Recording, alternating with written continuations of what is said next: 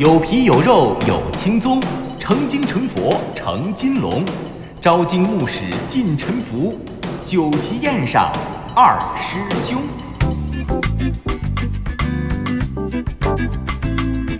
历史也是知识，观点也有笑点。欢迎您收听小型对谈脱口秀，藏也藏不住。我是刘迪川，坐在我身边的依旧是小东。各位好，我是李晓东。前段时间啊，有一条新闻触碰着我紧张的神经啊！你说，我这担忧，寝食难安。是说规定长难看的不让出门了？你这闹闹闹心啊？是不是？你你 理解理解理解。你说这跟我有关系吗？那都是你的事儿。反正主要是你也不出门哈，丑不丑也无所谓嘛。宅男是不是不爱出门？听没听明白？我才不关心这呢，我不关心这。那那你关心什么呀？我们也听听小宅男关心什么。打住打住，你别老捣乱，老影响我啊！我这是要说新闻，知道吗？有这么一条新闻，看见没有？说猪肉价格下跌呀，两年最低，崩盘背后能否触底反弹？哎呀，你说这个猪肉的价格，这已经连续下跌两年了，知不知道？现在还在跌呢。呃，事儿是这么个事儿啊，呃，确实，虽然我不怎么下厨房，但是去超市啊，好像感觉猪肉的价格倒真是比前几年便宜了。呃，头两年我记得有一段时间猪肉还是挺贵的，不过现在哎还可以。但是价格高低跟你有什么关系啊？你又不养猪，你你你养养猪吗？你你你我当我我想养我怎么养？我以为我这怎么养啊？可是我这是替养猪的这养殖户担心。你说人家辛辛苦苦养猪，完了猪是肥了，人却瘦了，挺累的。哎，这猪卖不上价，赶明儿他们要都不养猪了，咱老百姓再想吃猪肉怎么办呀？老百姓想吃猪肉怎么办？那也是农业部操心的事儿，跟你有什么关系？你就管好你自己，你能吃得起猪肉就行了。再说了，这猪肉涨价也好，跌价也罢，这都是市场的正常规律，经济规律嘛。经济规律？不对，不对，怎么不对了？哎。你要说牛肉、羊肉啊，这牛羊肉价格这是市场的经济规律，这没错。可是猪肉价格，短期看啊，它确实也是受市场供需的这些经济规律的影响，肯定是啊。可是从长期、从历史上看啊，影响猪肉价格的主要因素，咱们说主要的，那绝对不是市场供需，不是市场供需，那你说是什么因素？当然是宗教信仰啦。你等会儿。宗教信仰影响生猪肉的价格，嗯，这我还真有点想不通啊。当然，你要是说少数民族，比如说啊，我我有位老师，人家是回族，人家我们一块吃饭的时候，人家吃清真菜，这很正常。包括我一同事，好哥们儿也是回民，我们一块吃饭的时候，也是照顾人家的饮食习惯，这个确实是人家不吃那单说，但宗教信仰影响猪肉价格，这不至于。哎哎，你说的这个是一方面啊，但是真的不是这么着。你看啊，这样，咱们顺着上一期藏也藏不住啊，咱们聊《山海经》的这个满汉全席，对不对？顺着上期聊这个食材里的猪肉，嗯，肉类啊，那这期节目咱们就继续好好聊聊历史当中的生猪价格。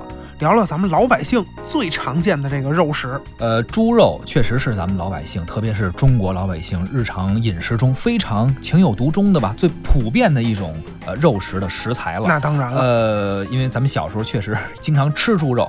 不过这历史中的生猪价格，我觉得你这说的有点太宽、太大、太虚。这历史的跨度究竟多长？你是一百年还是一千年？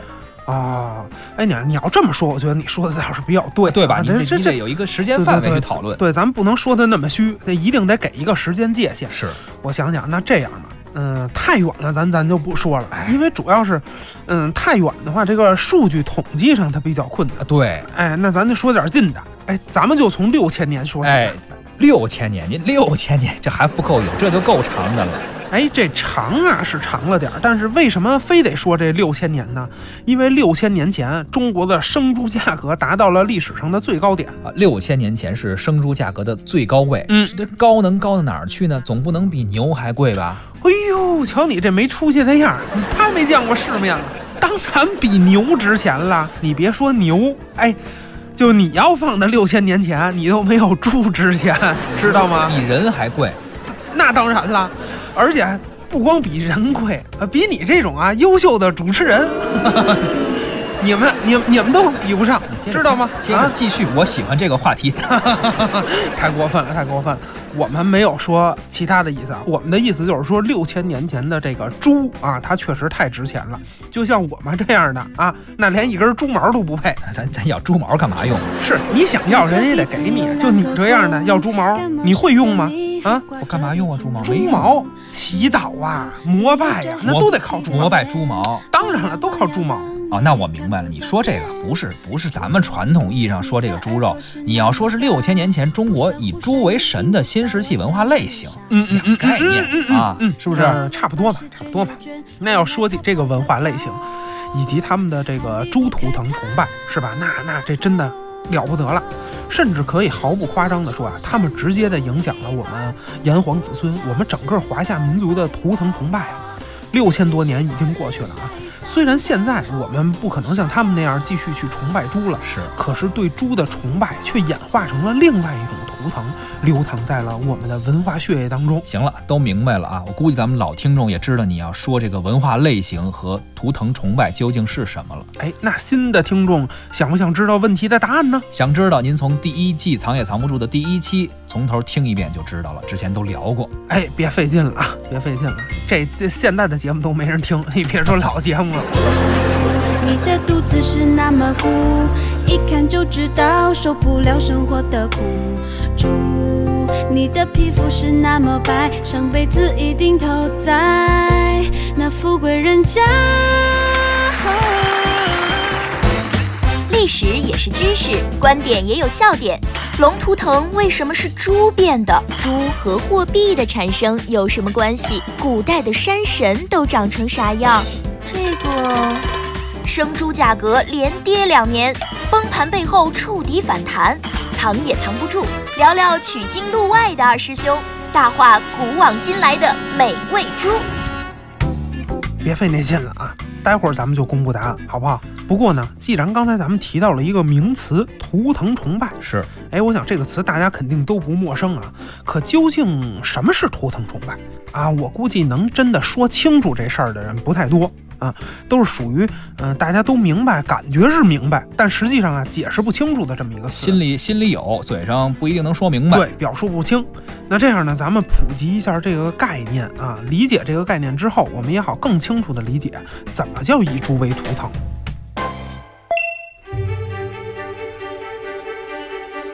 图腾是记载神的灵魂的载体，是古代原始部落迷信某种自然或有血缘关系的亲属、祖先、保护神等，而用来做本氏族的徽号或象征。原始民族对大自然的崇拜是图腾产生的基础。图腾一词来自宗教学、氏族部落研究。据摩尔根讲，它最初源于北美阿尔冈昆部落的奥杰布维人，来指称该氏族用来作为名字的那种事物。图腾虽然是舶来品，但它却在人类原始氏族部落当中广泛的出现。而在绝大多数情况下，作为图腾的对象，要么属于动物界，要么属于植物界，而且尤以前者为多。非生命体则十分罕见。霍维特在东南澳洲的部落中收集了五百多种图腾的名字，其中植物和动物以外的名字不到四十个，它们是云、雨、雹、霜、月、日、风、秋、夏、冬，某些星辰、雷、火、烟、水，或者海洋。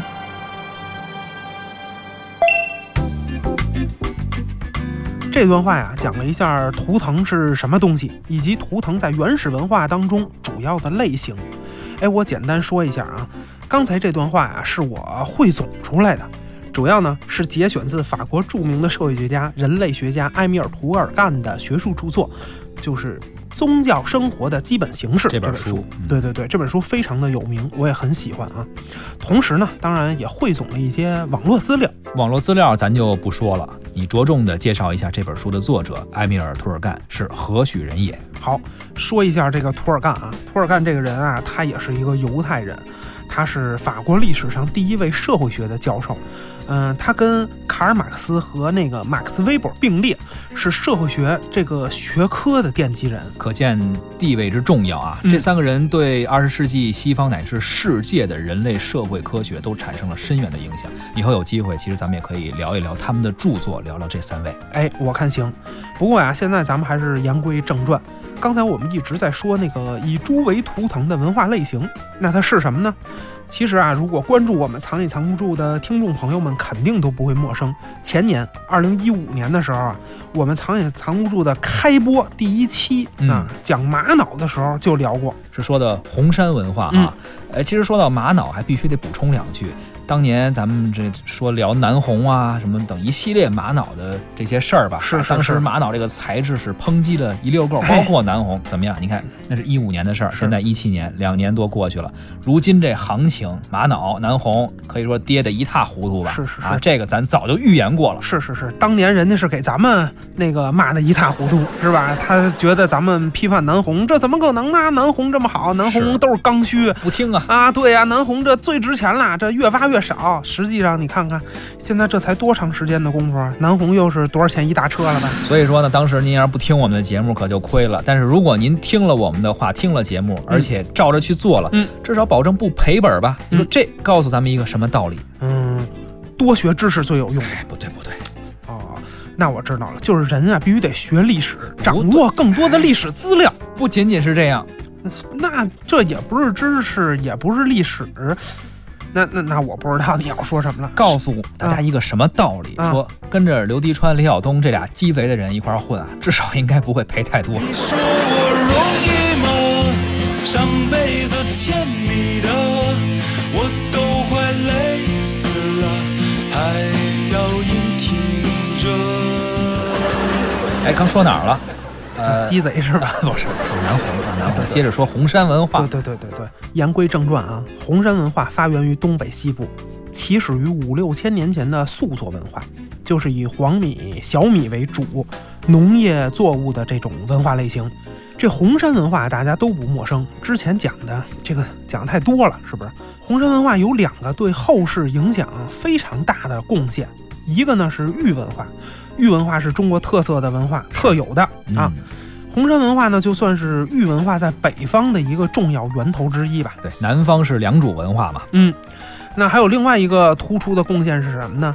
就是红山文化的图腾崇拜物玉猪龙之前咱们也聊过，就是 C 龙啊，很像，C 型龙嘛。英文字母 C 的那个形状，一条龙，咱们在博物馆里啊，或者古玩市场里边啊，假货市场里啊，也都能见过，哇，还有专门的假货市场，专门卖假货的。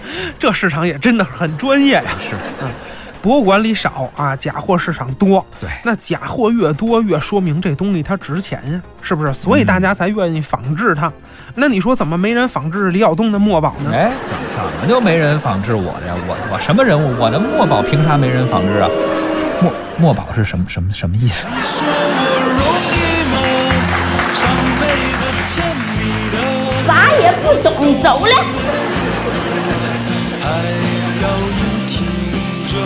着。伤自尊了。哎，就您这个还文化类脱口秀呢？文化呢？不是文化脱口秀，文化你不是负责文化吗？那那你呢？我我我负责脱你穿上。口口秀啊。你没毛病，没毛病。历史也是知识，观点也有笑点。龙图腾为什么是猪变的？猪和货币的产生有什么关系？古代的山神都长成啥样？这个生猪价格连跌两年，崩盘背后触底反弹，藏也藏不住。聊聊取经路外的二师兄，大话古往今来的美味猪。欢迎回来，继续说红山文化。刚说这个 C 型龙啊，玉猪龙就是红山文化的图腾崇拜物。这红山文化是中国玉文化重要的发源地之一，出土了很多玉器，造型呢也非常多，是，像猪啊、龟呀、鸟啊、蝉呐、鱼呀、等等吧。这些玉器里面，等级最高的、意义最大的，嗯，换句话说吧，就是最值钱的，哎，这最值钱。那就是玉猪龙了。是，因为玉猪龙啊是红山文化当之无愧的最高等级的礼器，礼器嘛，咱们之前也说过，祭祀用的。对，就是红山文化的图腾崇拜物啊。而且啊，它还是我们中国龙图腾的起源。这个回头，嗯，哎，大家可以添加一下我们的微信公众号“藏也藏不住”，又许关注一下，关注一下啊！我们发几个玉猪龙的照片，大家一看，哎，一下就看出来了。别承诺了，老说没人发，关键是，嗯，还说玉猪龙吧。玉猪龙既像龙又像猪，这个龙是咱们中国人虚构出来的一个自然崇拜物，动物神。可是猪呢，却是生生不息的，自然界中人类社会里都有的动物。是以猪啊为基本的元素。你看，玉猪龙有非常典型的猪一样的鼻子，是，哎，可是呢，在猪的基础上，人又把它抽象，发挥了自己的想象。这是什么？这就是按照人的标准去创造神，对啊，去创造新的图腾。那这个猪就不再是普通的猪了，而是以猪为基础造型去塑造的图腾和神，是，也就是玉猪龙。那后来随着人类文明的不断发展和演进，玉猪龙的形象里面啊，嗯，具象的猪的形象就越来越被削弱了，减肥了嘛？哎，杂糅了其他动物特征的龙的形象反而是越来越突出。这样呢，猪就慢慢的变成了龙，这也就是我们今天的龙图腾了。所以说呀，猪在新石器时期，在红山文化当中，实际上是一个神兽啊。哎，就跟这个羊驼似的，虽然它也能吃吧，但更多的时候它是偶像，对，不能吃。在我们中国啊，中国人以炎黄子孙自居，是，其实呢就是上古时期两个求盟的后代。炎帝求盟和黄帝求盟，据说这炎帝代表的是黄河流域的仰韶文化，黄帝代表的就是北方的红山文化，当然还有另外还有就是东边的山东人蚩尤代表的是黄河下游的龙山文化，炎黄子孙华夏民族就是这些新石器文化类型不断融合发展的产物。所以呢，呃，别看咱们现在以龙为图腾，而且好多人说看不起猪啊，有时候网上骂人，还还老爱从这个猪身上找辙。是，可这猪在上古时那可是龙的祖宗，龙图腾实际上就是猪图腾，无非就是猪后来呢越来越瘦啊，减肥成功了就变成了龙。再补充一句啊，在上古时代，人们以猪为神，或者是以猪祭神的这个证据。其实不光是有刚才咱们说的这个 C 型龙、玉猪龙的文物佐证，同样啊，它还有直观的文字文献的记载，上古的文献记载。嗯，那就不用说了啊，我知道那是哪儿了，全地球的人都知道啊。哦，不是全地球都知道了，不是你你们知道什么了？直接说吧，你《山海经》里边到底以猪为神的证据在哪儿？嘿。不是你看看你，我真不是这个意思。你看啊，只要提到这些，肯定是绕不过《山海经》。你看《山海经》北山经里面啊，北次三经一共就有是十四个神啊，十四个山神嘛。《山海经》里记载这个山神都是至身而在玉啊，至身而在玉，至就是猪啊啊，至身呢就是长着像猪一样身子的啊这么一种神，在玉呢是怎么回事呢？在就是戴着啊，戴着玉做的首饰。哦，那另外呢，北山经北次三经之首啊，又有十个山神。山海经里是怎么记载的呢？说这十个山神啊，长着至身，就是猪一样的身躯，八足八只脚，蛇尾蛇一样的尾巴，猪一样的身子，八只脚，蛇一样的尾巴。你觉得这山神长得像谁吧？这这像妖怪，这个不是？你看看。你不会考虑问题吗？嗯，这个多像从猪到龙啊，这个演化过程当中的一个进化型啊。是，你看啊，猪的腿少，龙的腿多；猪的身子胖，龙的身子瘦。可是你看这个十个山的山神长什么样？正好介乎于呃完全还没有转变的自然界当中真实的猪和后来已经演变出来的龙图腾之间的龙。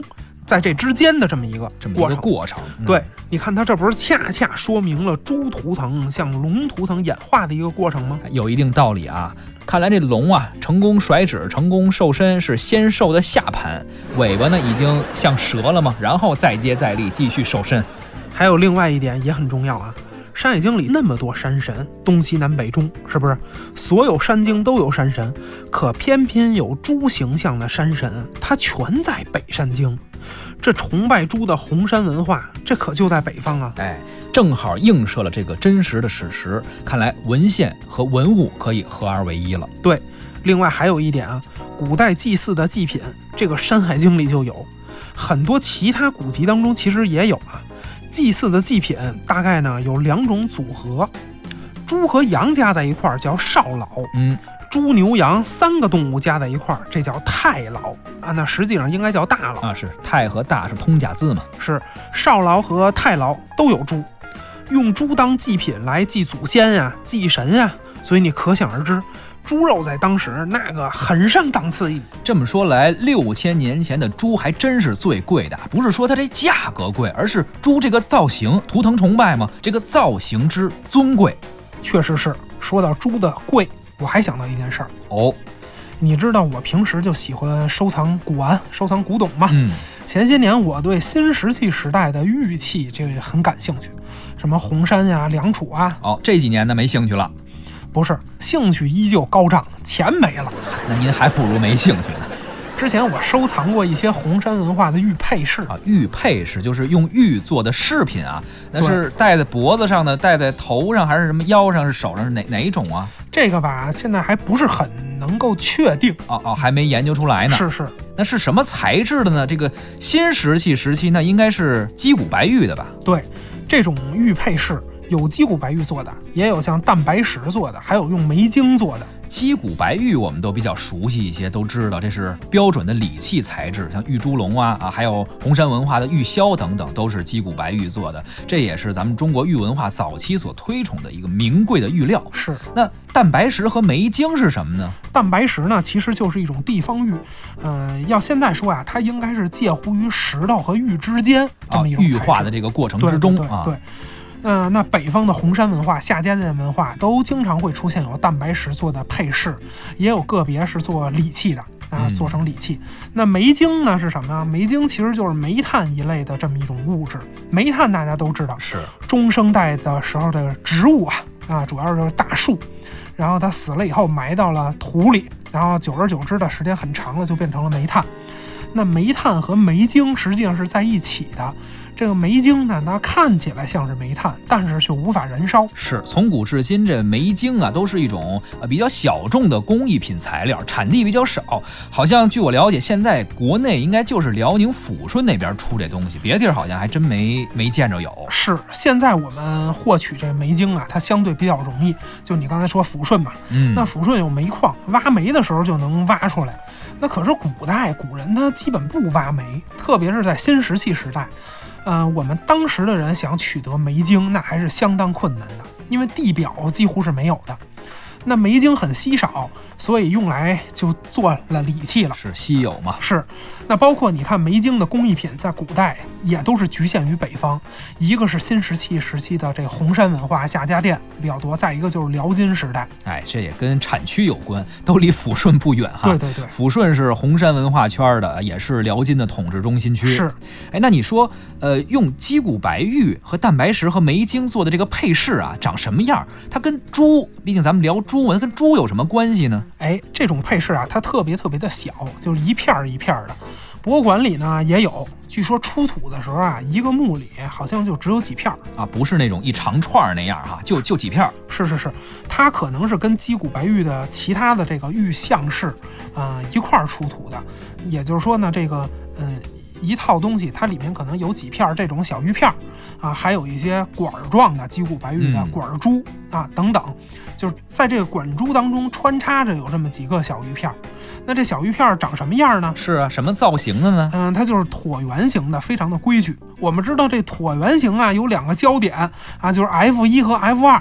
那正好呢，这个小玉件啊，它就是在 F 一和 F 二这个椭圆的焦点上打了两个圆孔。乍一说 F 一 F 二，可能大家有点懵，不知道说的是怎么回事啊？哎，但凡您说不知道怎么回事，这就是高中没好好学。其实是数学的事儿啊，高中数学讲的这个呃里边 F 一 F 二两个焦点，你现在还记着？呃，就这么一椭圆形，打了两个孔。那这种配饰究竟是个什么东西呢？哎，我最初看见这种东西啊，那别管是古玩市场上还是博物馆里吧，我觉着真是特别的奇怪，嗯，就不知道它是个什么东西。你说玉猪龙吧，这我们可能最初也不知道它是什么东西，但起码你刚开始看见它，呃，虽然不知道它描绘的是个什么东西吧，是这玉猪龙，毕竟这个猪的变体的太抽象了，对对当然不可能一眼看出来。这学术界也是研究了将近得有一百年吧，才达到这么一共识，是说是这么演变过来是的。，虽然玉猪龙，你看我们不知道它是什么东西，但起码咱这一看就知道，这肯定是礼器，跑不了，这是图腾一类的东西。是，那你说像刚才我们说这个普通的直的这种管珠、管型的珠啊，这东西一看这肯定是配饰没跑，对，就是项链儿。那你说这种东西，刚才说的这个 F 一、F 二焦点有这个焦点打孔的这椭圆形的小玉片儿，它看起来像是项饰，可是究竟是干什么用的呢？为什么它是这个造型？它干嘛非得打俩孔啊？这个问题一直是困扰了我三四年。后来有一天，我就跟我一朋友聊天儿，正好就聊起这东西来了。我这朋友就特别的好奇啊，就非说想看看。好，那你这是碰上专家了不是他不懂文物，就是出于好奇，说想看看。啊？那那那看出些什么了呢？虽然不是专家呀，但是他拿来这么一看，就说：“哎，这这这不是猪鼻子吗？这个哎哎，你等会儿，还一个椭圆俩眼儿，你还真别说哈，其实还真挺像，往往就是这样。你这咱们业内的人士可能会被固有的思维模式所限定，挺外行没准真就你说啊，别别咱找到们业内，新的突破口。你应该说咱们外行啊。反正啊，他说者无心啊，我听者有意。是我这一想，还真是这么回事儿。对呀、你说这造型太像猪鼻子了，而且关键是这可是红山文化出来的东西。